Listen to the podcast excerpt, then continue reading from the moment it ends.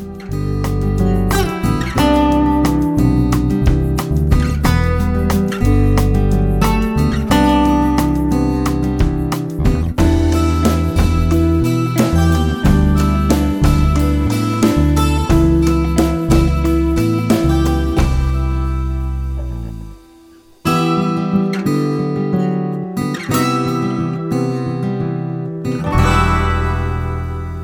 Hello, everyone, and welcome to the Imaginal Space Podcast. My name is Katherine Perry, and if you are new, welcome. If you have listened before, welcome back. Welcome to everybody. I'm really excited because today we are going to be continuing the Introduction to Aura Colors series. So, if you haven't listened before, I would highly recommend, of course, listening to the other colors you don't need to listen to the colors in order by any means. You can listen to, you know, whichever ones interest you or whichever ones seem to be relevant to you at the time. But at this time, I've already recorded the colors red, orange, yellow, green, pink, blue. And then today we are going to be continuing with indigo. And indigo, actually, indigo, I would say, does build a little bit off of blue because it is connected to a theme of truth and being your own vision holder. So, we will get to that in a moment. But first, the way that I like to begin every single podcast episode is by just taking the time to take a couple of deep breaths, set your intention, and then ultimately just set up the space for yourself. So, if you need more time, I just like to take a couple of deep breaths. But if you need more time, just feel free to pause the episode, take as much time as you need, and then we will jump into indigo.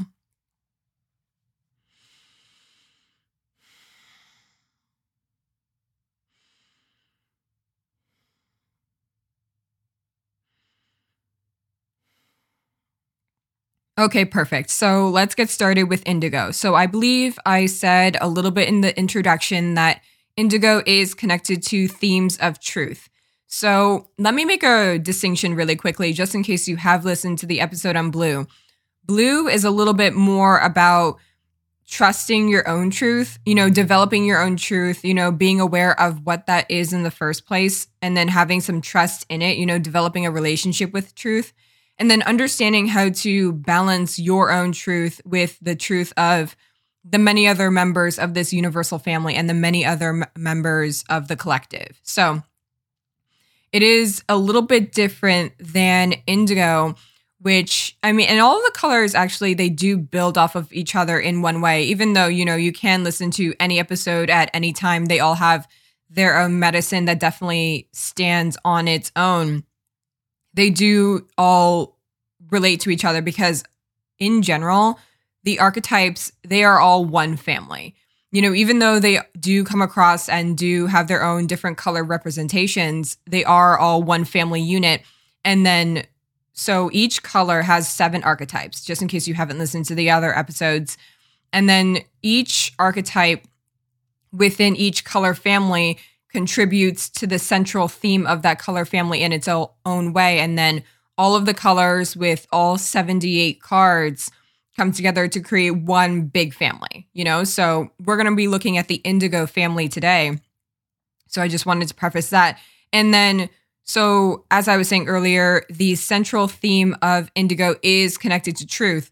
And actually, maybe that's where we will start. So there is there is the card Truth. It it's called Aletheia. Um, there are Aletheia is one of those initiation cards. It's one of those really really big energy cards. Um, of course, because Truth, just the raw truth on its own, is something that can't even be packaged into one word. But we're gonna get to how that card kind of contributes to the Indigo family. So Aletheia truth within the context of indigo, which is again just slightly different than blue. Indigo is about truth, but it's also how you use your personal truth and more of the truth as in your personal vision to be a visionary, to be a vision holder, and how it is that you want to change the world. So, indigo is kind of like the game changer color like I said, blue is more about balancing the truth and being aware of what your truth is in the first place, while indigo is kind of like it's all of the archetypes. Every single archetype in this family contributes to how you are your own unique vision holder for the collective. So, for example, the shaman, actually, you know what? These three cards are all kind of interconnected. I mean, they all are, but their stories are very connected. So, the shaman, truth, and then Thanatos, with which is death. Those are all really, really powerful cards, and they their stories intersect in a very, very interesting way. So the shaman is it I've heard the shaman described um well, let me preface this by saying the shaman is one of those cards where, you know, now we are being more we're being aware of more of just cultural appropriation in the first place. So let me preface this by saying anytime I reference the shaman in this episode or any episode, it's as an archetype. So I'm not saying that, you know, and we all have the way I understand it, we all have all 78 archetypes within us. You know, the shaman is a story, and that's how I'm speaking about it today. This is not to say that like we can all, you know, just like go become shamans and, you know, completely disrespect, you know, an entire culture or multiple cultures. That's not what this is about whatsoever. You know, the shaman on its own speaks to our ability to learn about the world around us and so the shaman actually has three archetypes within it, which is really cool. So it's the mentor, the mentor, which is the ability to learn about the world around us and to become our own teachers and then to also teach other people and show up for other people. However, the mentor is an archetype that is a different color. So we can talk about that another time in more depth. And then the shaman also has the healer. So the shaman involves a lot of healing, you know, yourself, you know, being able to share your healing abilities with other people. And then, you know, what can you do to show up as the healer within the collective in general? And then the shaman is also composed of the unseen. So the shaman has the ability, and all of these are archetypes, by the way the mentor, the healer, and the unseen. Those are all archetypes within this deck. The unseen I've actually talked about before, and it is in the green episode. So if you want to know about the unseen within the context of green, definitely give that one a listen. Um, but yes, the shaman is very, very connected to the unseen worlds, the unseen realms. And again, in the green pink episode, I talked a lot about how we all have a very different connection with the unseen archetype and how it manifests. We all have very different understandings of the spirit world, even if your understanding is that there is no spirit world and there is no unseen. So that goes to that in great depth. So the shaman, I really love the shaman within Indigo because it does, it contributes so much. There's so much multidimensionality within the shaman that contributes to this idea of forming and cultivating and having just this own understanding of the unique vision within yourself and how you embody it and how you express it. The other interesting thing is there is a card called the Vision, but again, that is not a part of Indigo. Um, but that will be in a later episode. Um, but this is more this is more about how you embody again your own unique vision and your own unique truth and then what do you want to do with it in the world and that is indigo and then there are other cards in this family that kind of that also contribute to what you need to balance in order to do so. So again, the shaman incorporates a little bit of the mentor, you know, and again, the mentor not to kind of go off track into a different color family. The way that I've understood the mentor that's always been really really special and inspiring to me is the mentor has a lot to do with learning from yourself. And there's a lot of ways in which you can interpret that. I interpret the mentor as directly learning and channeling from spirit and channeling from the unconditional love within you. But the mentor can be translated in any which way. So it could be, you know, learning directly from the universe. It could be also just learning from your own spirit, your own soul. And like I said, the mentor could just be learning from yourself. However, I just want to, all of that is to say that the mentor, especially within the shaman and especially within the context of indigo, is releasing the need to rely on, you know, materials and I guess studying from other people. And it's not to say that we don't all have something to learn from one another. I've had so many brilliant teachers, and I literally would not be here speaking to you without them. However, there is like a slight difference with the mentor. The mentor inspires us to learn from the soul and the spirit within other people and the God within other people and the creation within other people instead of just copying their own practice. So, let me give you an example. I've used this example before because it's incredibly relevant to the inspiration and the entire idea for this series in general. So, I had a brilliant teacher that I began to learn from at the beginning of this year. I didn't directly study with her or anything like that. Um, I just got a healing from her, and it was my first time really learning about my own aura and what it inspired me to do because I just, I remember receiving the healing from her and noticing, wow, she channeled her own understanding of the aura.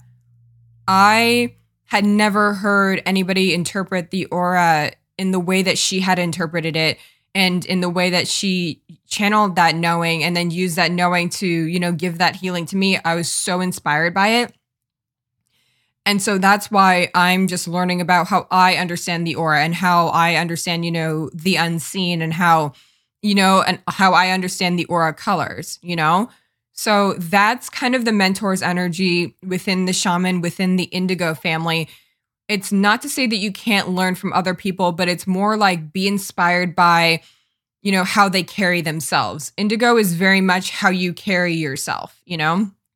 So, and that's what we're going to talk about a lot more today with all of the other cards.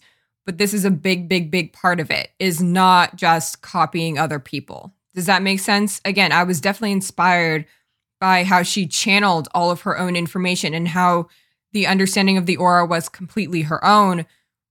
But I knew that I wanted to, what she inspired me to do was learn about it in my own way. So, if anything, I learned how important it is for me to channel my own information and kind of come to my own understandings. And so that's what the mentor encourages us to do, you know, to be inspired by the way in which, you know, people carry themselves and then find our own unique vision, find our own, you know, unique offering, our own you know, unique way of embodying spirit within us and then embodying our visions and then expressing it with the rest of the world. So that's really important. And so, in the same way that the mentor within the shaman, you kind of want to find your own way of learning and then finding your own way of channeling your own information. It's the same with the healer. So, the healer is also really interesting in this respect because you also want to find your own unique medicine. You know, I've also, the healer is, no, I haven't actually talked about the healer yet.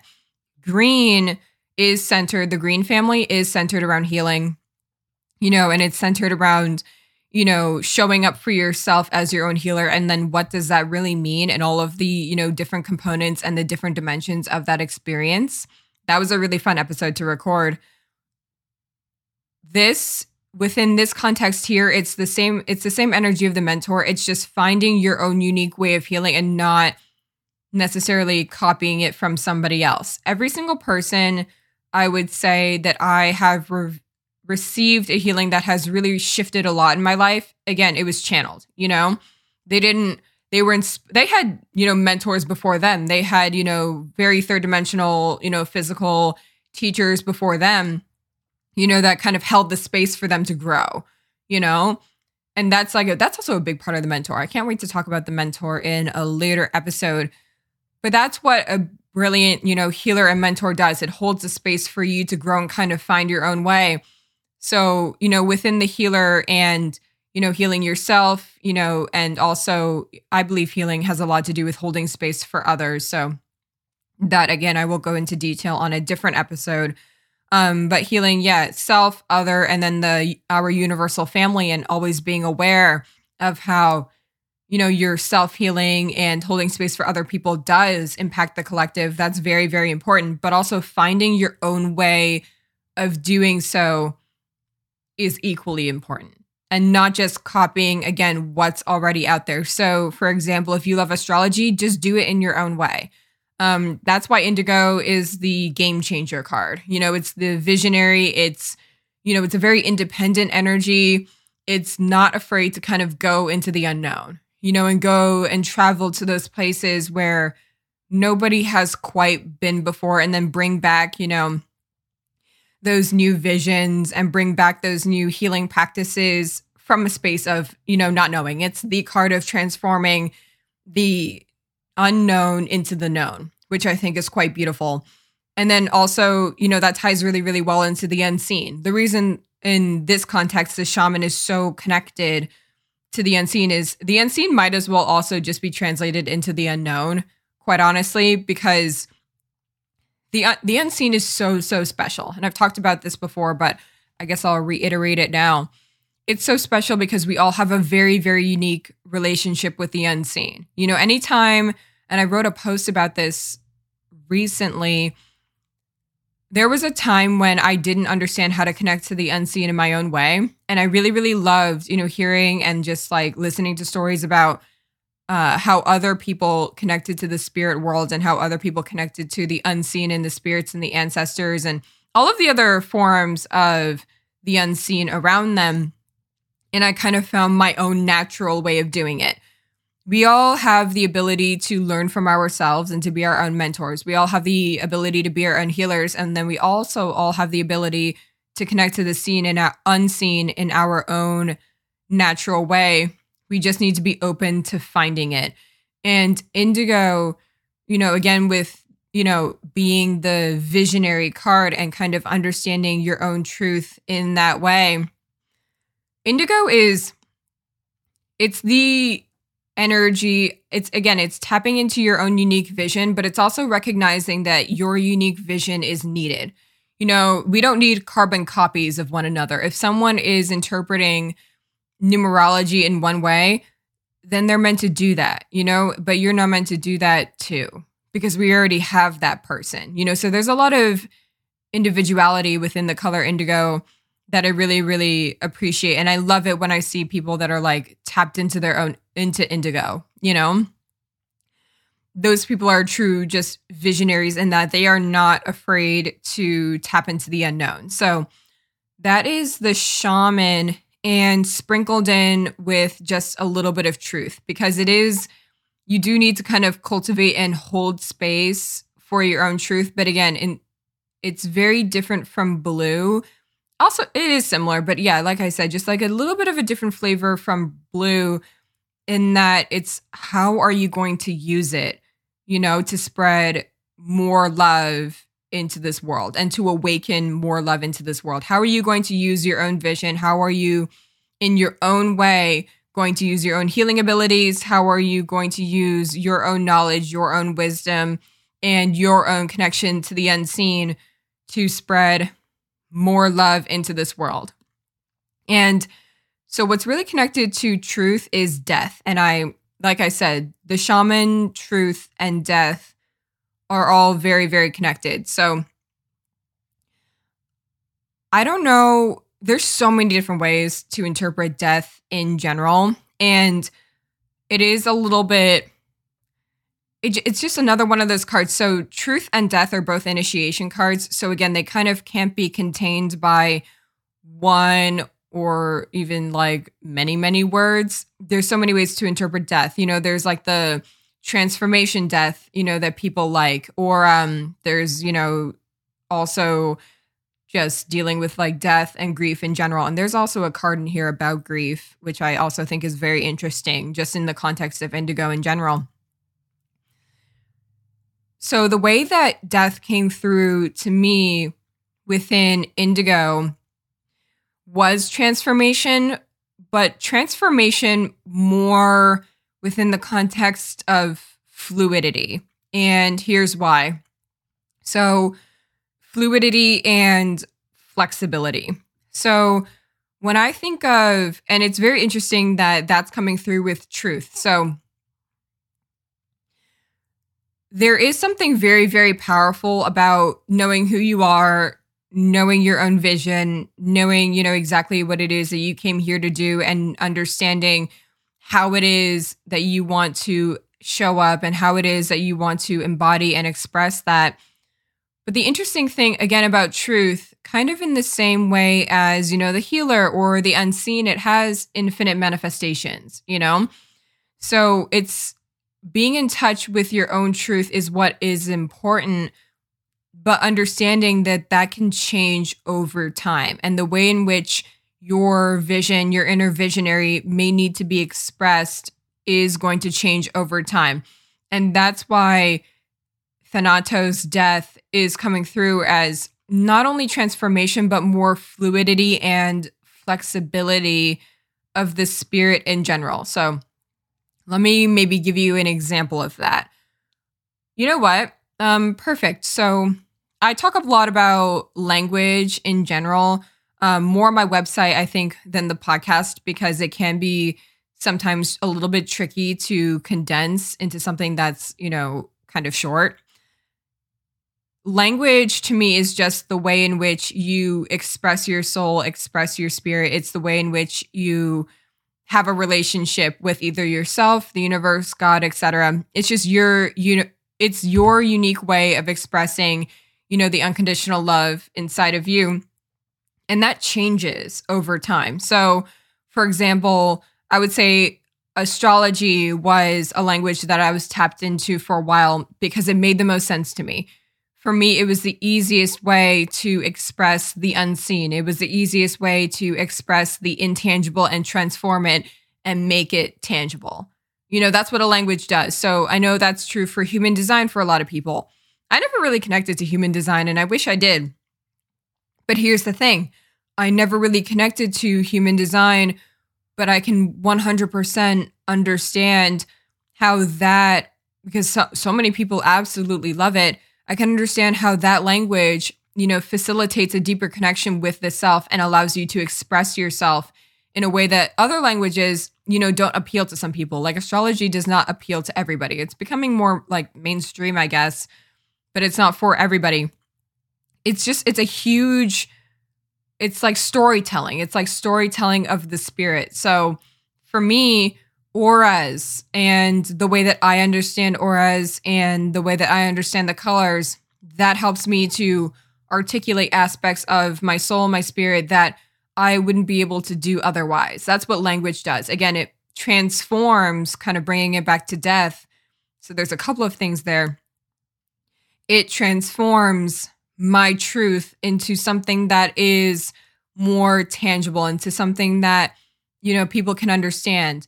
I believe all of these languages are equal. I believe that, you know, astrology is no more or less correct than numerology, human design, tarot, um, or, you know, if you like to, you know, express yourself through like, you know, what wisdom comes through your dreams or, um, what else is there? I'm just blanking, but literally there are so many. Um, let's see, a lot of people love like plants and plant medicine and connecting with their spirit guides, animal allies, or different dimensions of the unseen. So they're angels or, you know, messages from other extra dimensional beings like the aliens. That really helps them to express their spirit.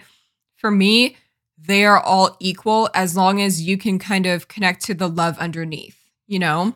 Again, it's that unconditional love within every single one of us that is quite intangible and we all have our own way of connecting to it. And then that's what language does. It allows us to bring you know all of that wisdom from the unconditional love within us you know to the surface. And like i said i believe that we all even though the unconditional love within us is all the same i really love you know hearing how people express their spirits in their own unique way. And that's very much indigo. Indigo. It's finding your own multidimensional language and your own multidimensional expression to transform your truth again into something that is completely unknown and completely unheard of into something that is known, into something that is tangible, and to something that can kind of also awaken the love within other people. So that is definitely the um kind of the message of Indigo here is how can you awaken the love within other people with your own unique vision. So that's how I would say death and truth, um, but death more as in, you know, fluidity and flexibility and just being kind of open. You know, open to number one, that your truth, being an open channel to the idea that you know, you do have your truth within you, but that the way in which you express it can change over time and being open and being flexible to that process, you know? So now we can actually talk a little bit about the pilgrim because that goes along with this too. The pilgrim is very much the macrocosm and the microcosm and how they reflect one another. So it's the card of, you know, if you've ever heard anything like this, human experience is a journey that we all wander through. We're all learning from constantly. That's the pilgrim's energy. But the pilgrim within indigo, specifically, and everything that I've been talking about with death and truth calls you to be present. And then there's one card in here, the lover, that is also about being present. So all of these cards are really coming together in a very unique way. There's a very interesting flow, you know, within this color family. The pilgrim is being aware of how your truth is undergoing transformation in any given moment. So remember what I said about how the pilgrim is the microcosm and the macrocosm and how those reflect one another. So that is to say, your inner truth is reflected in your external world, and your external world can give a lot of clues as to what your inner truth might be. And I've had a similar conversation to this before about how for some people it's easy to see, you know, the microcosm first and then the macrocosm follows or they like to look outside of themselves first so take a look at the macrocosm to see how their microcosm has changed. So and it can go either way because they it's just a reflection you know they go hand in hand. So let's just say maybe you're a very inward person by nature you know maybe i don't know you love meditation maybe you love you know a lot of alone time you know connecting and going within is not a problem for you then uh, the understanding that and so within that context, maybe you are, you know, connected to the archetype truth within you and you understand how that is reflected everywhere else. But it's kind of like that's what came first. So you're very aware of what your inner truth is. You're very aware of, you know, what your inner visionary looks like. You're very aware of, you know, how you are expressing it and how that is, you know, being reflected in every single aspect of your life, you know? the literally the only difference between those two ways of understanding is which one came first. Was it that you understood what your truth was? And also, they both kind of build off of one another, you know. But doing, when I talk about kind of doing a check in, because again, we're kind of still talking about Thanatos' death here and transformation, just in that it's always important to pay attention to that your truth can change. So, this is more about the check in because they both feed into one another and they both build off of one another. So for some people, just taking the time to go inward and check in, and then they pay attention to how that truth is being reflected everywhere as a result. While for some, looking at the macrocosm first is so much easier. So paying attention to how they interact, you know, in every single one of their relationships, paying attention to, you know, yeah, I mean, there is a lot of interaction and a lot of communication inherently within like blue and indigo, I would say. But more, yeah, paying attention to how you communicate your spirit, how you communicate, paying attention to your language, and, you know, how, and like all of those external communications and all of those external interactions that can bring you back to, oh, you know, oh, so this is what my truth is, you know, based on those context clues, you know? it's two different ways of you know looking at it and checking in but the checking in is more important than anything else you know than the how you check in you know because like i said you know on they it's it's kind of like a loop you know being aware of the truth inside of you and how that reflects so being aware of the microcosm and how that is reflected through the macrocosm and then paying attention to, to the macrocosm can also help you fine tune the microcosm as well. So it's not only being aware, but it's also taking an active, you know, co-creative part just in you can shape you can shape how you express you, your personal truth at any time. And so the shaman, the vision holder, uh, indigo, the visionary in general, is always open to those, you know, little transformations or those sacred deaths or you know, the fluidity in how, you know, they need to express their spirit. So, for example, um, I'm thinking of one person in particular, you know, now. Um, yeah, so there's this one, uh, he's actually a shaman. So this, yeah, little preface, he is actually a shaman, so this is a little bit different. Um, but on a podcast episode, uh, a really, really uh, a while ago, so he, it, it's very interesting. Um, he has a brilliant podcast. It's called Ancient Wisdom Today. Highly recommend. It's a beautiful podcast.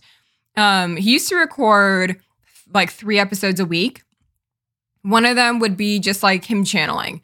And then another one would be like a meditation. And then another one, you know, he would have a guest and kind of, he is so beautifully outspoken. Definitely somebody that's like connected to their vision. Ha- definitely a lot of indigo energy. So maybe that's why this example is coming through. Um, such an amazing person. So he had that podcast format for a really long time. And then his expression kind of changed a little bit. So now there's only one podcast episode a week. It is very, very organized. Um, and he kind of, it's kind of like if in today's terms, it's kind of like he re- rebranded himself. And that I know that's a very, very weird way of expressing it. His truth has kind of has remained the same, but the way he has and continues to express it now is different because for him, the way that I understand it from what he's explained before, the shaman isn't afraid, the shaman archetype, or I guess shamans in general, aren't afraid to go, you know, to unknown places. You know, so for him, he was comfortable expressing his truth in one way. And then he made a transition and realized, you know, I'm kind of preaching to the choir here. And that, and then I guess for him, and this really depends on how you want to activate the shaman, the archetype within you you know he for him it was really important to bring the love bring the wisdom bring you know the sacred intelligence to places where they would not necessarily think that it was like compatible, you know, so more to like business settings or to more professional settings.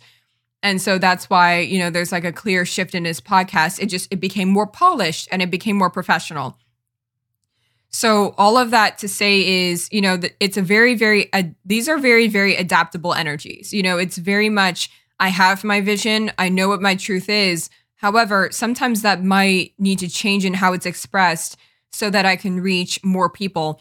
And here's the thing it's not necessarily about compromising your truth, because I think that's very, very important to understand. It's not about compromising what you believe in or bending over backwards to, you know, push your agenda on other people. No, nothing like that. It's more about how can I hold space for the most people I can and how can I hold space in a way that everybody understands that they are welcome? Does that make more sense? So it's not about like, um, you know what, wearing like a suit and tie. That's not totally me, or that's totally not me. Um, you know, going to, you know, more professional settings. That's not me. No, it's more of, I've done it this way in the past and, you know, it's reached XYZ amount of people. How can I hold space for more people? How can I bring love and what I really, really believe in and the truth of love that I really believe in? How can I bring that to more people? You know, and I really admired that within him. And that's why this shaman is a very, going back to the archetype a little bit, he just so happens to be a shaman, but there are literally, there are so many examples of this. Um, but he just came to mind. But he's always been very, very inspiring to me in that way because while some people, and it, it really just depends on who you are, but some people are really, really comfortable in, again, yeah, preaching to the choir and staying in the communities in which they are comfortable and not realizing that, like I said, indigo is the color of we all have a unique vision within us. And I do believe that, you know, it's not just certain people that deserve, you know, the love that you have to offer, it's everybody. And so that's why, you know, he really shaped my understanding of the shaman archetype, which is, and the very, very important piece is the shaman is not afraid to go where other people haven't gone and to bring, you know, the love within them to those kind of unexpected places, you know, in places. So for him, you know, if you kind of listen to his podcast episodes really early on, you wouldn't expect him to kind of, you know, be the kind of person to like wear a suit and to like, you know, do whatever it is that he's doing now. I can't really speak. I don't know him personally, so I always stray away from, you know, commenting on people's lives that I don't really know. Just the example that he it's like this is very much like a lead by example energy too. You know, he leads by this example of, you know, you have to be fluid. You know, you need to be flexible. If you are and this is where truth comes in too. If you are really committed to the unique the unique expression of the truth of love inside of you you will go to those unexpected places because you believe that everybody deserves it. You know he's not afraid and so he's always been very very inspiring to me. You know no matter who you are or where you come from he always has this thing where he says you know if you see me on the street and you recognize me come give me a hug. You know no matter who you are i'm, I'm open. You know i'm here for you and I always thought that was incredible because that's not, you know, I mean, his boundaries are a little bit different than everybody else's. And actually, everybody has different boundaries. So that goes without saying. Um, but just the his transformation is extraordinary, but his truth has remained remained consistent. Just the way he chooses to express it, it is very flexible. Again, it's flexible because it's being open to not necessarily how can I, you know, shapeshift into something that I'm not. It's more about how can I open up more. You know, so think of the think of death, think of Thanatos, you know, again, transformation, flexibility, fluidity, not for the sake of, you know, compromising yourself and compromising your integrity and compromising, you know, whatever it is that you believe in. Think about it as transforming to open new dimensions of understanding, you know, new dimensions of space holding, new dimensions of communicating your spirit, new dimensions and new ways of, you know, holding the space, you know? And again, it can it can just it can simply shift or you can open up. It's shifting and opening. You know, like I said earlier, there were certain languages that appealed to me at a certain time in my life. And now, you know, I have also it's released a little bit too. So there are certain things, certain aspects, or possibly possibly certain aspects of your truth, and certain ways in which of expressing, you know, the truth of love inside of you that might have worked at one point, and then they just don't work anymore. Or maybe you found, you know, something that wasn't creating love in the way that you thought. So I talked about this possibly in two other episodes, but it's just like a it's a really great example um about I would say like a couple or maybe several months ago. Um like spring yeah, spring summer, you know, when um in the states in uh, America um Black Lives Matter was at like a height. Um within the spiritual spiritual community there was a lot of reevaluation and you know beautiful conversation very impactful conversation also very much needed conversation surrounding like spiritual phrases and how that can empower or it can completely disempower people and how we use our language in order to do one or the other. You know, so for example, I think love and light is like the easiest one.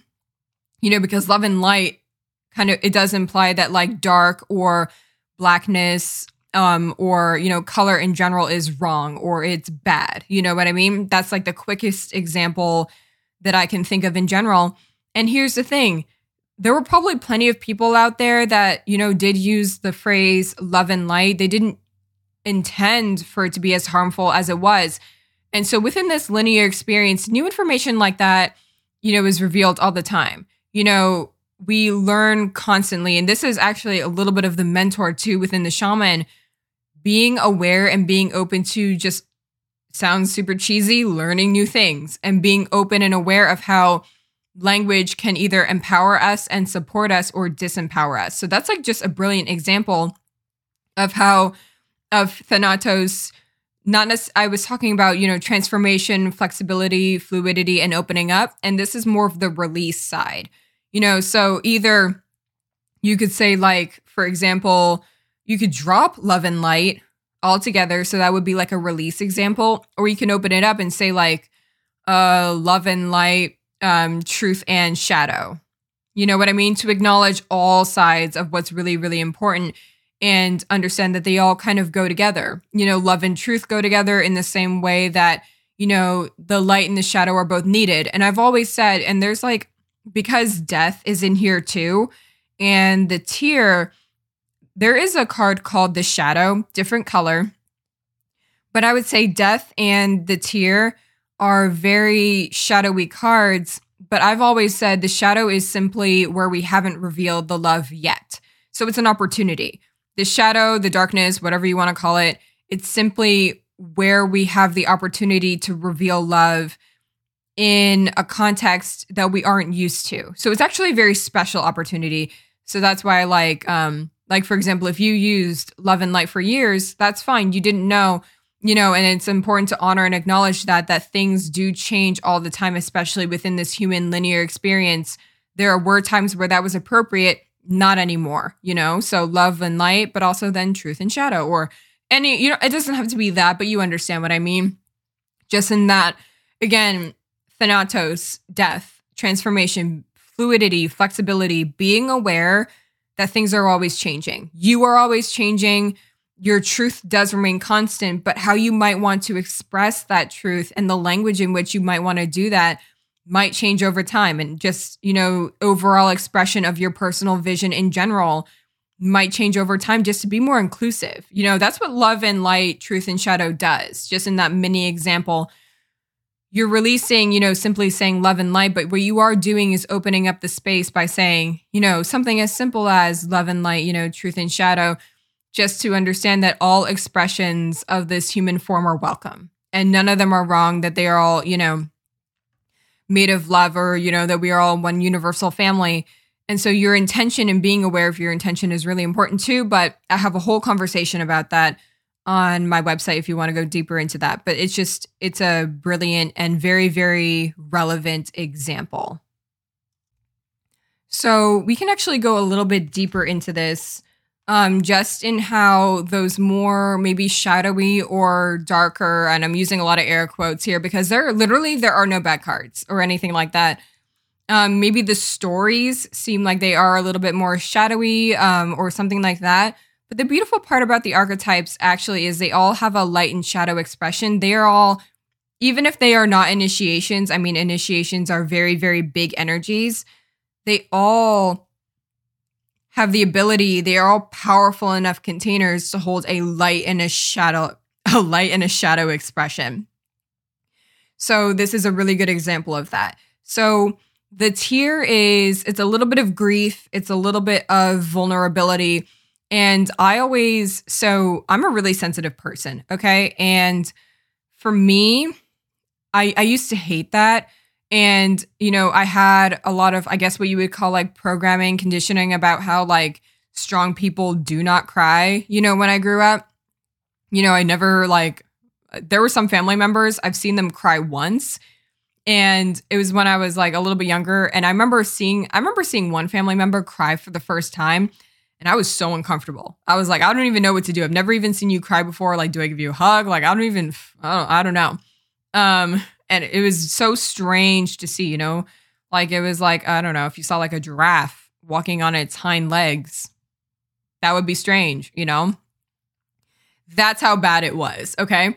So I've always been a very, very sensitive person. And it wasn't until, you know, I would say within the past couple of years that I really, really held a space for that and realized, you know, how powerful the tear is, you know? So for me, this this is it is very very much tied into vulnerability and release. So there again there used to be a time in my life when i could feel the tears you know coming like swelling up and welling up in my eyes.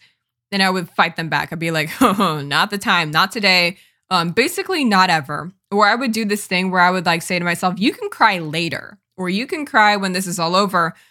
But the tear kind of like the lover which we will get to it's a very present card that never worked for me you know what? I knew that. That's why I was like tricking myself and basically lying to myself and saying, you can't cry about this now, but you can cry later. I can't cry on command. You know, I'm not like an actor or an actress or anything like that. I can't cry on command. So for me, I've found that it's very, very important, you know, just the understanding that if you need to cry in general, do it now, be present with it.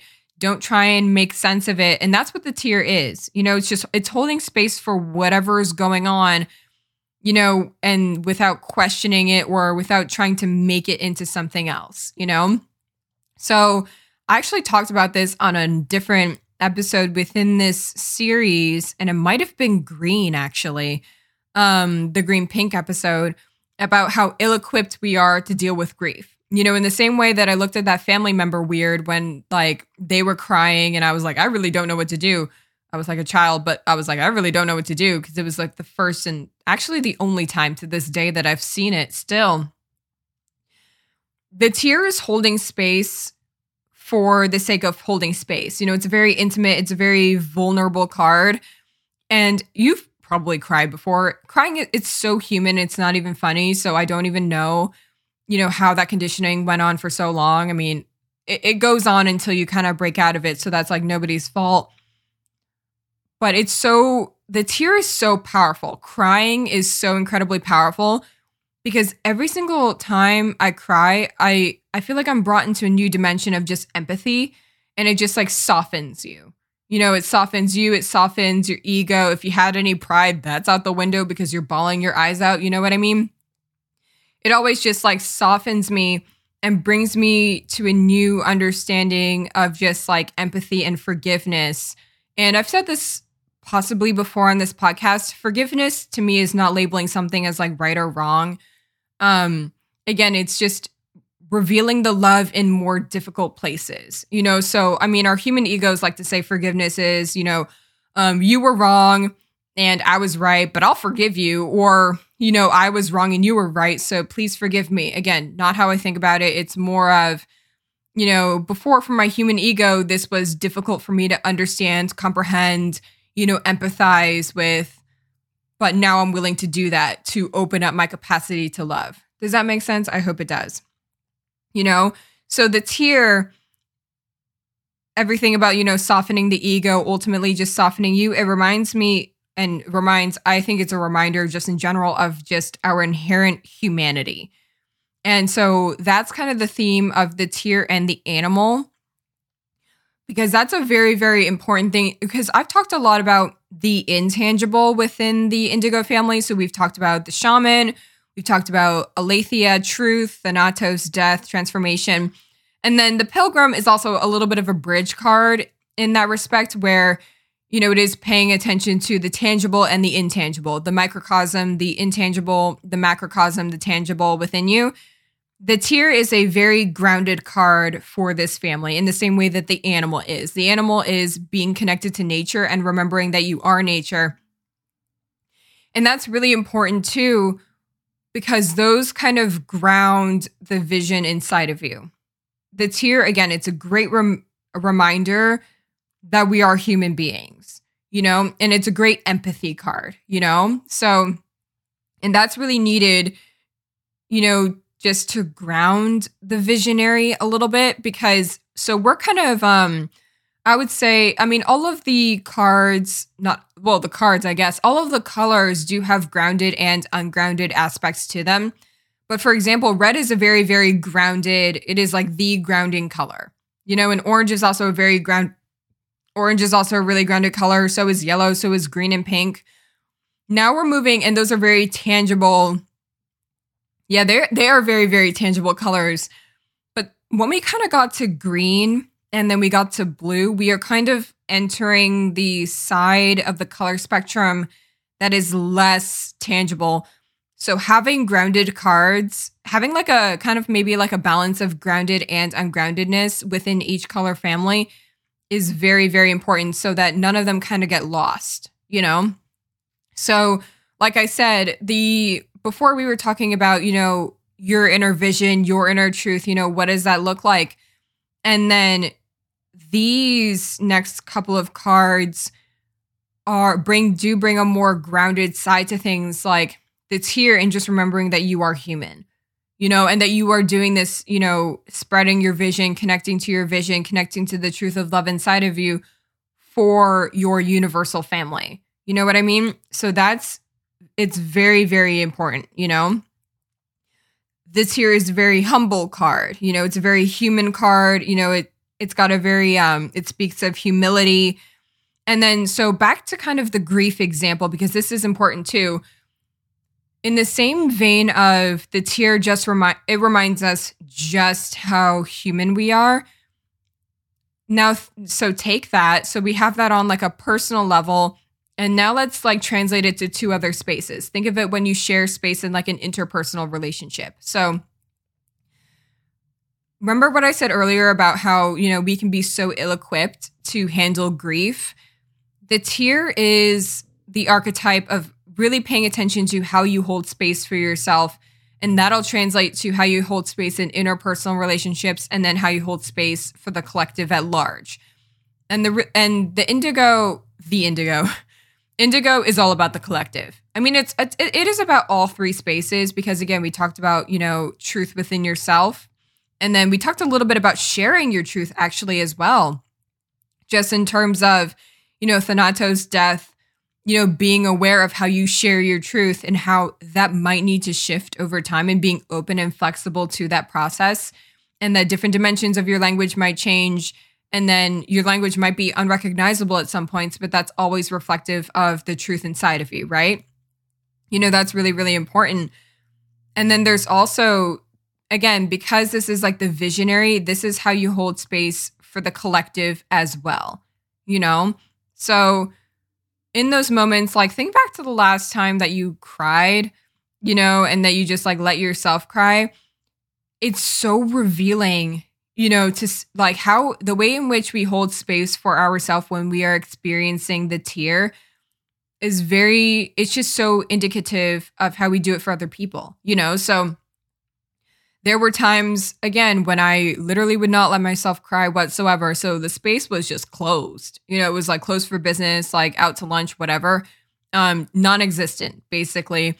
And then there were times, again, when I was kind of exploring the more like spiritual, mystical side of myself, where, and I use that in air quotes, we're all inherently spiritual. Um, you know, it's just like a birthright thing. Um, there were times when I was first exploring that when I would experience the tear and I would try and justify everything, or I would try and immediately make sense of everything. And that was also, it was those were both equally unhelpful. If I'm being very, very honest, you know, not holding the space in general is very unhelpful. But it's kind of like you're also not holding the space by trying to justify everything right away. Like, you know, if I'm crying and in my head, I'm in my own head, I'm like, oh, well, you're crying because of this. And this is how we heal this. And this is what we need to do. And then XYZ, and then one, two, three, and then ABC, whatever. You know, and trying to figure it out you know, as I'm literally as I'm just being human, it's it's kind of like, you know, when you do that, it's kind of like you're trying to take the humanity away from the human experience. So the tear is a very, very important teacher in general in just teaching you, you know, how to be a more inclusive space holder. It really challenges you to be present and just sit with what is present instead of trying to alter it or change it in whatever in what you know whatever's happening in that moment it's it's about like holding ourselves and then just like allowing ourselves to be held as well you know and again very very important because that's what indigo is a lot about holding the vision for the collective and so there is a lot in there too about patience and about just you know, holding the space and setting the example and not just injecting. Sometimes, you know, it is about just holding the space and not injecting yourself and not injecting your reasoning your, and your understanding in general. It is this energy of, you know, I will hold the space and people will come when they're ready. I'm not going to force it on them. I'm not going to tell them what to do or anything like that. But it's just like being more open, open to, you know, what it is inside of you and open how people being open in terms of how people want to interact with you. There's another interesting element to the tear in that it is actually connected to the unseen. So, again, the unseen is a green pink archetype. The shaman and the tear both involve the unseen. And so, like I said, the tear it is a little bit more grounded, but it does bring this extra element of vulnerability. So, you can either there's a lot i told i talked a lot about you know holding space for yourself and you know, what that means, but it's also, and this is where like all archetypes are in, open to interpretation. It's also allowing other people to hold space for you.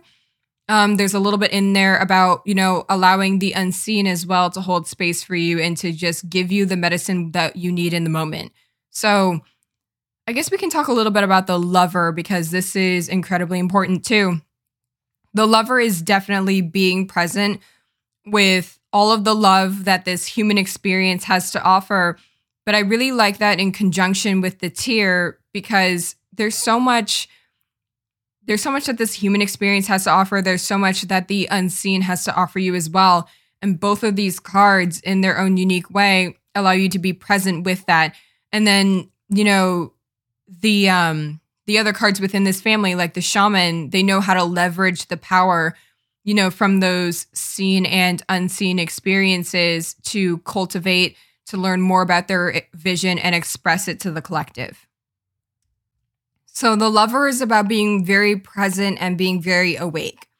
It's also about, and I totally forgot about this dimension of it, releasing any expectations or releasing, you know, any rules or anything about it's like basically throwing the word should out the window where it belongs, you know?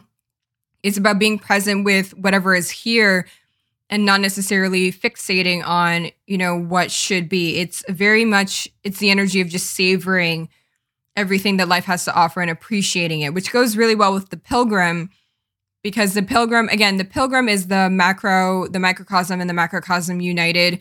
You know, as you do move through this human experience, the lover is just it brings this extra oomph of being especially present and falling in love with the world around you and then also falling in love with yourself. So there's a lot of so we're really going to ground this family a bit. And let's also bring in the animal. So the animal is the last card within the indigo family. The animal simply reminds us that we are nature. So in the same way that the tear brings this, you know, vulnerability, humility, you know, humbleness, um, intimacy to it. And it reminds us that we are human in that way and also calls us to pay attention to, you know, how we hold space for ourselves in those very, very intimate, very vulnerable moments.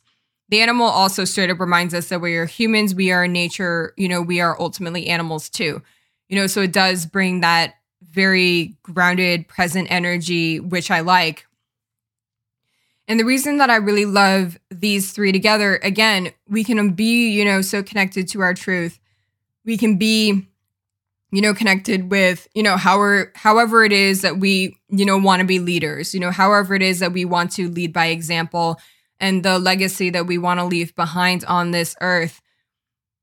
But remembering, you know, kind just remembering that it's not all about like being up in the clouds, that whatever you're doing, it is here. You know, it is here on earth. And the animal does bring this element of reminding us that we have a physical, universal family, and that is who we are meant to be sharing our visions with. So, and it also reminds us of the interconnectedness within our universal family because, like I said, it is the we are nature, you know, um, energy. It is the we are nature archetype. So it's very much you know, the understanding that the water within me, you know, runs within the river and also runs within you because I mean, I have, you know, blood in my human body and so do you.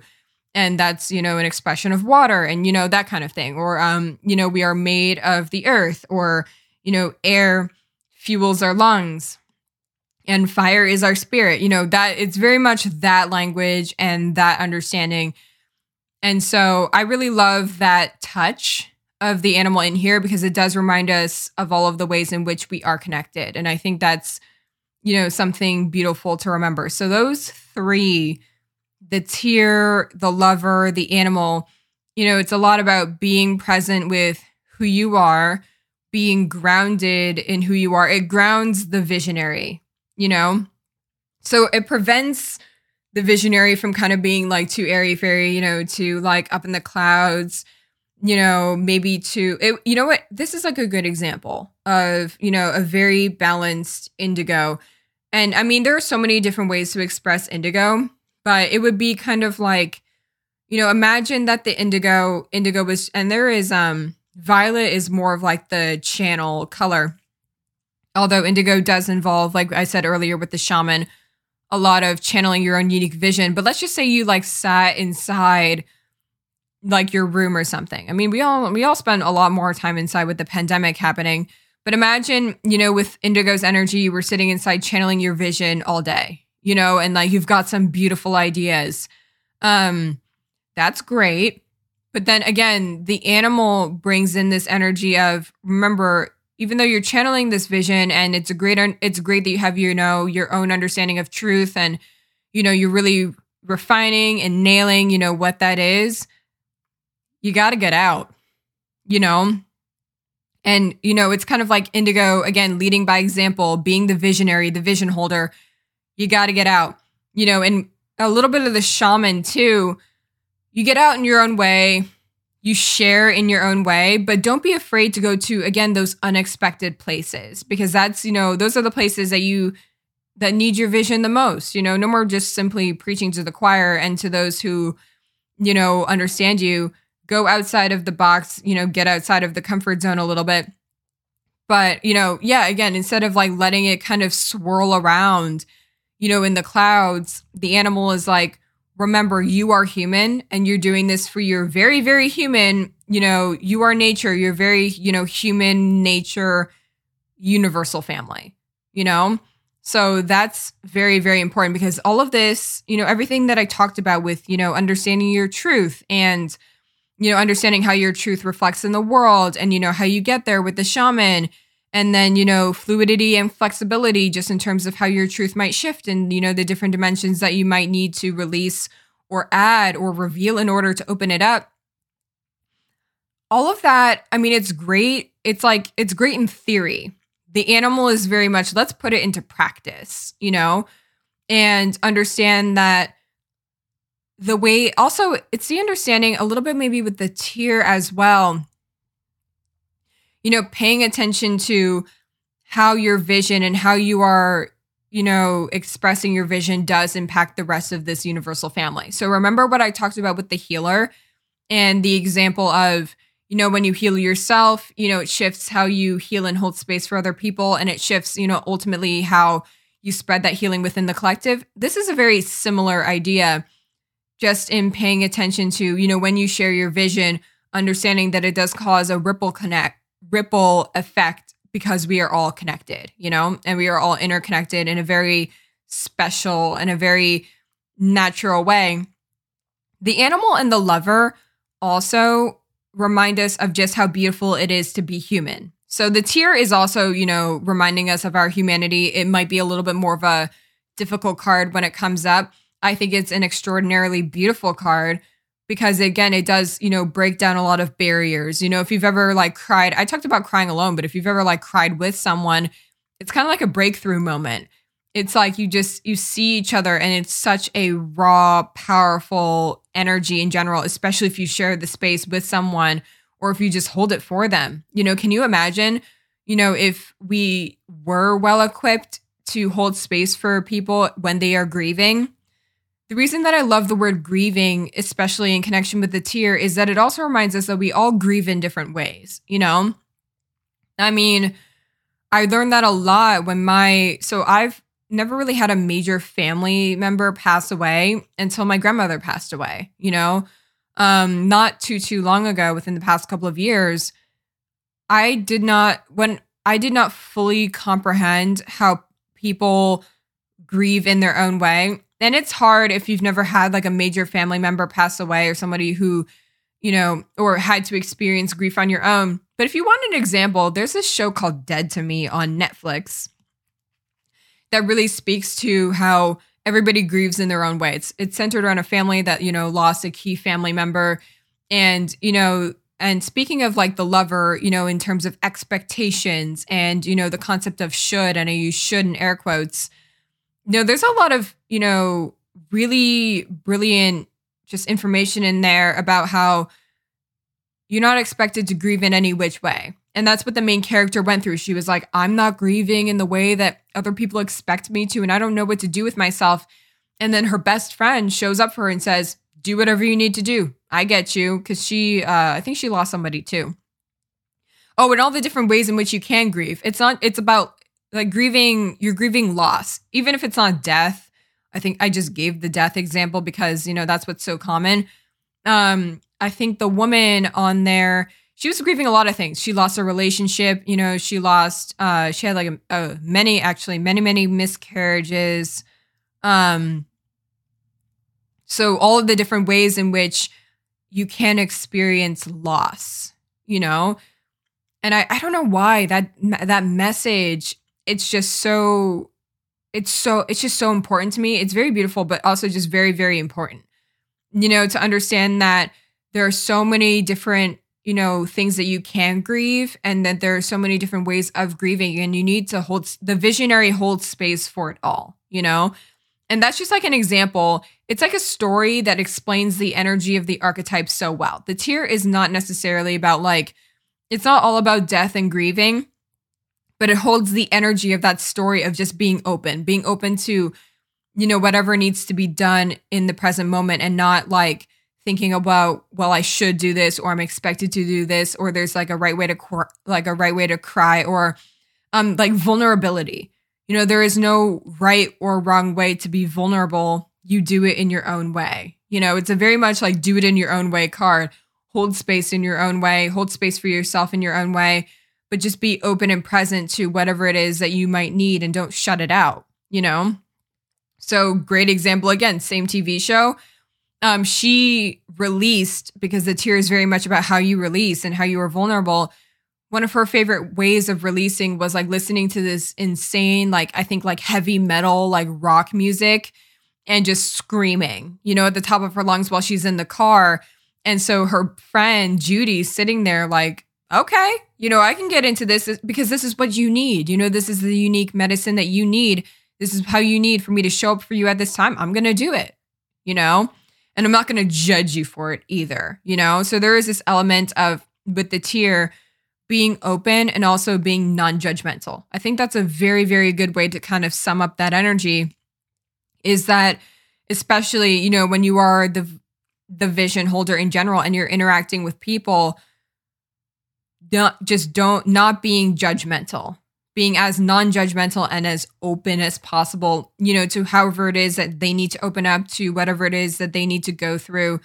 That's the energy of the tear and you know really aligns really really well with just like the story the story and the human experience of grief and loss in gen in the the human experience of grief and loss in general because those two challenge you to be as non-judgmental and as open and as vulnerable as you possibly can and those are all really really important aspects just within the visionary, within, you know, the indigo family. The shaman, and that's, it also actually does tie back into like the shaman, Thanatos, and the shaman, death and truth being as open and non judgmental to the wisdom that's coming through to you at any moment. That's how you stay open is by not judging, you know? So that's a little bit of the lover too. Again, no expectations, no rules. You know, the lover is also just open to not necessarily the end game, but just the process of being there. You know, we all have indigo within us, right? And it's such a it's such a very it's such a fascinating color, you know, to tap into within yourself. We all have the visionary within us, we all have the vision holder, we all have you know, the leader within us. And even just not necessarily trying to get to any specific place, like so um, for example, your vision's always changing in the same way that your truth is always transforming, and you need to be open to that flexibility and, you know, be just, yeah, open, vulnerable, you know, to that fluidity in general. You're never done. You know, this is the lover brings this energy of you're not done, you know? The vision's always changing. The ways in which you can express your vision is always changing. Um, the vision and the truth and the love within your spirit, that is always changing. You're not done you know, it's like it's paying attention to, you know, how you get to do it and how you get to serve along the way, you know? There is no like you know refine you you're always ref, you're in the process of always refining but there is no end you know I mean, I guess the end, you know, swinging it back over to Thanatos' death would be when you leave. But that's also the fascinating part about this because there is like a legacy part to Indigo. The vision that you continue to cultivate and the truth of love that you, you know, continue to cultivate and understand within yourself, you leave that behind. You know, you leave that behind in the human family, going back to the animal, we are nature, we are all connected, all that good stuff you leave that behind in your universal, in your physical universal family. You know, so that's like a special relationship with the death and the animal. We are impermanent. So death, death, the archetype does carry this energy of impermanence. We are not here in this human form forever. You know, so indigo gets you thinking about what legacy do I want to leave? You know, there's the lover, which is the process of being alive and being able to have this opportunity to you know shape the love and shape truth within you and express it. But then you know death brings in this special energy too of what do i want when this physical body is gone? You know? So ooh ooh perfect example. Maybe we will leave with this. So i remember i mean and this for me i think this is like a beautiful example just because you know not everybody um believes that like our ancestors i mean some people believe that you know our ancestors are in heaven um or someplace like that um or they are right with us. I love this example because it doesn't require you to believe like in spirits or anything like that. I real i remember the moment i realized that my grandmother because like i said she you know she passed away. My grandmother was still here because the love within the love that she passed on to me was still very much alive within me, you know? So let me repeat that. Cuz I feel like I said a lot before that. I realized, you know, after my grandmother passed away, even though her human body wasn't here, so a little bit of death and a little bit of the animal, she wasn't here physically anymore. The love that she gave to me, the love that she gave to my mother, the love that she gave to my sister, it's alive within all of us. You know, that unique love that unique vision in the same way that so truth and death go together because truth is it is permanent. You know and the form of the truth you know with death might change and might undergo transformation but the truth is permanent. And it's permanent in the same way that love is permanent. And that was one of my favorite downloads i ever received from her just the knowing that even though our physical bodies, the animal and death, those are not permanent whatsoever. You know, and even our physical bodies change. You know, I don't look the same way as I did when I was six, and I won't look the same way when I'm 80 if I get the privilege to live until I'm 80, you know? The love that we spread to one another is what lives on no matter what. So even if you're like, you know, I'm not so sure that we all have spirits and that our spirits live on and that we all become spirits and go to the spirit world and we live between, you know, the space of life and death. Doesn't matter. You know, the indigo gets you thinking about what is the love that I want to leave behind? How do I want to touch and hold space for other people? You know, so that's a little bit of the tear as well. You know, how do I want to hold space for people? How do I want to be vulnerable? You know, in those intimate spaces? How do I want to reveal my spirit and let my spirit be vulnerable with people? Because let me tell you something that stays. You know, and this actually ties back into the tear a little bit within the story of like grief and loss. It's not even just, you know, when you die, it's when you leave somebody's life. And that's also a message of impermanence there. So let's say you had like a friendship, okay? Uh, we all um we all have friendships that like come and go. I mean, some last a lifetime, which is, you know, crazy and really, really cool. And then there might be some like 10 year friendships where, you know, you just, you're not friends anymore or you need to move on. It doesn't have to be like a big thing, but that's like a loss. You know what I mean? The love that you spread to that person in that friendship lives with them.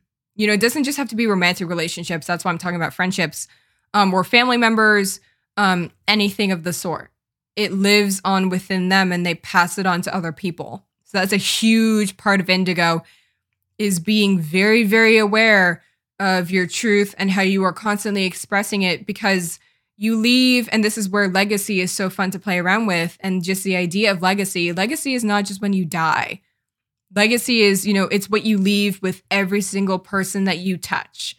And I've only become so aware of that lately and just how important that is because again, we're not I mean, yes, we we don't live forever, you know, and so depending on what you believe in, you know, maybe you have a soul, maybe you have a spirit, maybe you don't.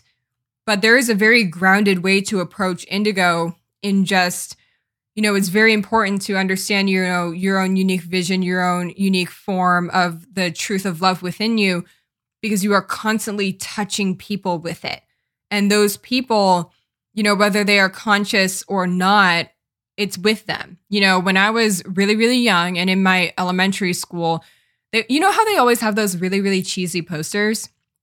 Okay well there was one that i always remembered and it had a pair of jeans on it.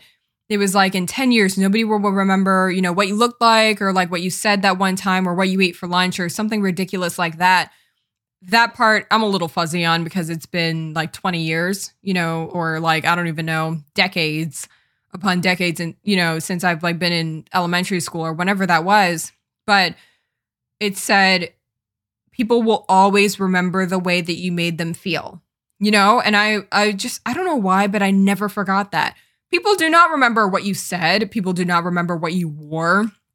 People do not remember what you had for lunch one day. They do, however, remember how you made them feel and the love that you might have, you know, brought within them. So, you know, remember that shaman I mentioned earlier?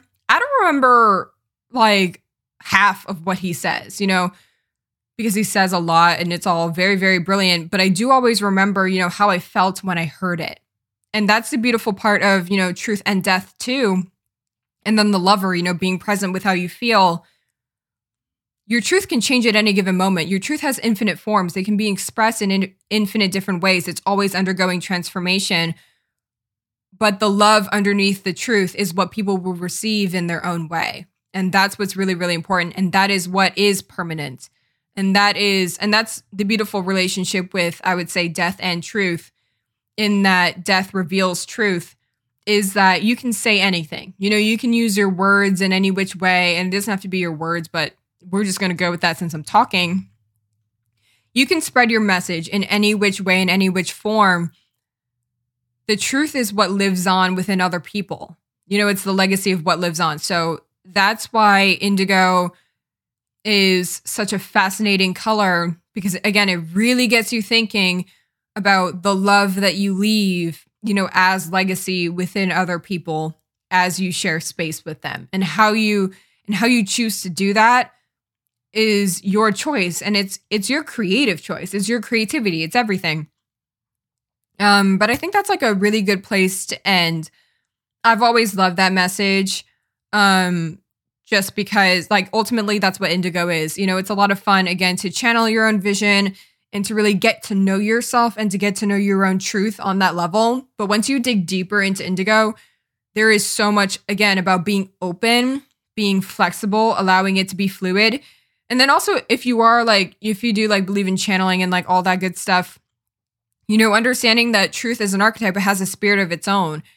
And the lover and truth, you know, that brings a lot of, that brings this like extra layer of, don't expect your truth to be expressed in any sort of way at any which time. The truth, the lover, and the tear, actually. Don't expect it to be expressed in a specific way at a specific time. Just let it be. And that's a little bit of Thanatos too. Just op- be open to how it needs to be expressed at any given time and let it guide you. You know, indigo is very much the color of being your own guide and being a guide to others, you know, and how you guide other people to the truth of love within themselves and to the vision within themselves but it's also allowing the truth of love within you to guide you to where you need to go. And that's very much, again, the ties back into the journey of the pilgrim, the macrocosm, the microcosm, paying attention to, oh, I love this. Um, paying attention to how the truth of love within you is a compass. So, one more time the pilgrim to tie it all together, paying attention to how the truth of love and your own vision and your inner visionary is also guiding you and it just it wants to be expressed you know so it's guiding you in terms of you know how it might need to be expressed at any given time and you need to be open and flexible and release any expectation of what that might look like. I've learned that so much within this past year. Not once did I think my vision would have anything to do with auras, aura colors, spirit babies, the unseen, or any of this that I did not previously understand. And for me, it was like really scary because I was like, none of this makes any sense. I had so much judgment. A lot of indigo has a lot to do with releasing ego. So that's why the tear is also very important. Getting vulnerable, softening the ego. Oh, perfect, actually. Um, because I told you earlier that the tear is connected to the unseen. So there is a lot in here too about getting vulnerable, softening the ego, and allowing those unseen, because the unseen is also the unknown, depending on what you do or don't believe in. Allowing those unseen and unknown dimensions into your life. And again, without rules and without expectation, just allowing them in and allowing them to hold you. So, for example, auras weren't always my thing. But in the moments, I had some really, like so many people, I had so many difficult moments during 2020 that although they weren't for me at one point, and like in the same way that auras weren't for me, I didn't really know the archetypes that well. I also didn't know spirit babies that well. In the tear is such a powerful card because it's also pay attention to, you know, in those moments of extreme, you know, humility, vulnerability, and humanity, pay attention to what is holding you in those moments. Auras, aura colors, archetypes, spirit babies, you know, my spirit family. That held space for me in those moments that I experienced with the tear. I've shed a lot of tears in 2020. Okay, let me tell you. So, paying attention to when you are the most vulnerable and when you need something to hold space for you, you know, just be aware with the lover. It calls you to be extremely present. What is holding space for you in those in those moments? What is the most healing for you in those moments? And then f everything else you know?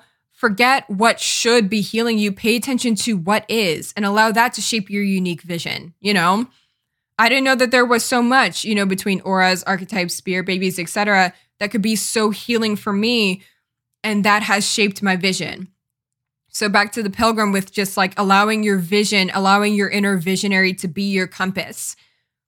Expectations and judgment close that space. You know, so if you're thinking healing should look this way, or even I, you know, had a little bit of a pause here when I was like, well, I've only learned about spirit babies in this way and it looks like this. No. At one point I was like, you know what? You're just going to have to let go. You're going to have to let and the tear and I would say the tear and death is a little bit of release um, now we're kind of going within the tear and death territory, also with a little presence of the lover, um, just in terms of paying attention to what parts of you also, again, might need to be released. What parts of you are you judging? You know, and so it's a little bit of, you know, what judgmental parts of you do you need to release so you can open up?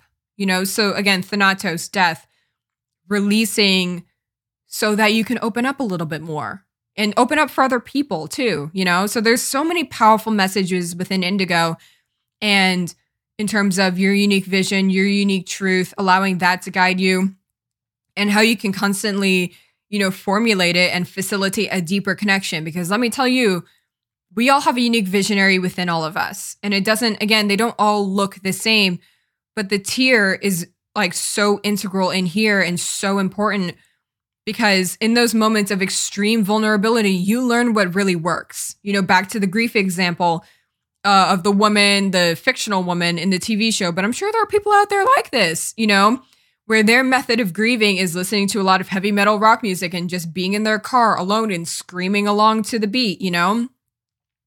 If she wasn't present with what that's what she needed, it might have been really, really hard for her to release and to be healed. I mean, healed there's no past tense because we're always healing. But you know what I mean? Healing is always just revealing more love um, and the love that you have to offer. But her healing process would have been would have been stunted and would have been halted if she was judging how she needed to heal and what she needed and how she needed to be held. The tear is very much pay attention to how you need to be held and allow those unknown, unseen dimensions to hold you in your own unique way so that can shape your vision. So, so many, you know, beautiful messages about indigo. Um, and I will leave it there. So we are going to go out the same way that we came in. You know, I always like to say thank you to all of the guides um, and everything that supported, you know, us in this exploration of Indigo today. I like to say thank you. I also just like to close up the space, you know? So we opened this space before, now we're going to close it, reflect on the intention a little bit, and then I will see you on the other side. As always, if you need more time, just hit the pause button, um, and that'll be it for today.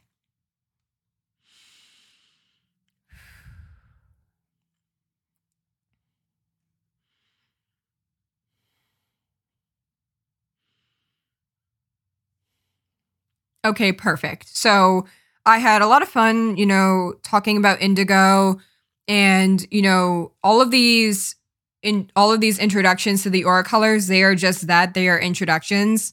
I always have to remember that because I'm like, oh, let's keep it to like an hour. Um, because they all have so much wisdom to share, especially, you know, within the context of their color family. So I had a lot of fun exploring indigo today today. There's so many big themes within indigo. You know, Thanatos and Truth, very big initiation cards, but even the concepts of death and, you know, grief and presence and healing, those are really, really, you know, big, big, big themes. So it's kind of impossible to like condense it even in a couple of hours. So I'm sure we will continue to explore Indigo. But thank you so much, you know, for tuning in, for listening. Again, I had so much fun. If you could rate, review, subscribe, that's really important just in terms of podcasting. Otherwise, I will talk to you soon.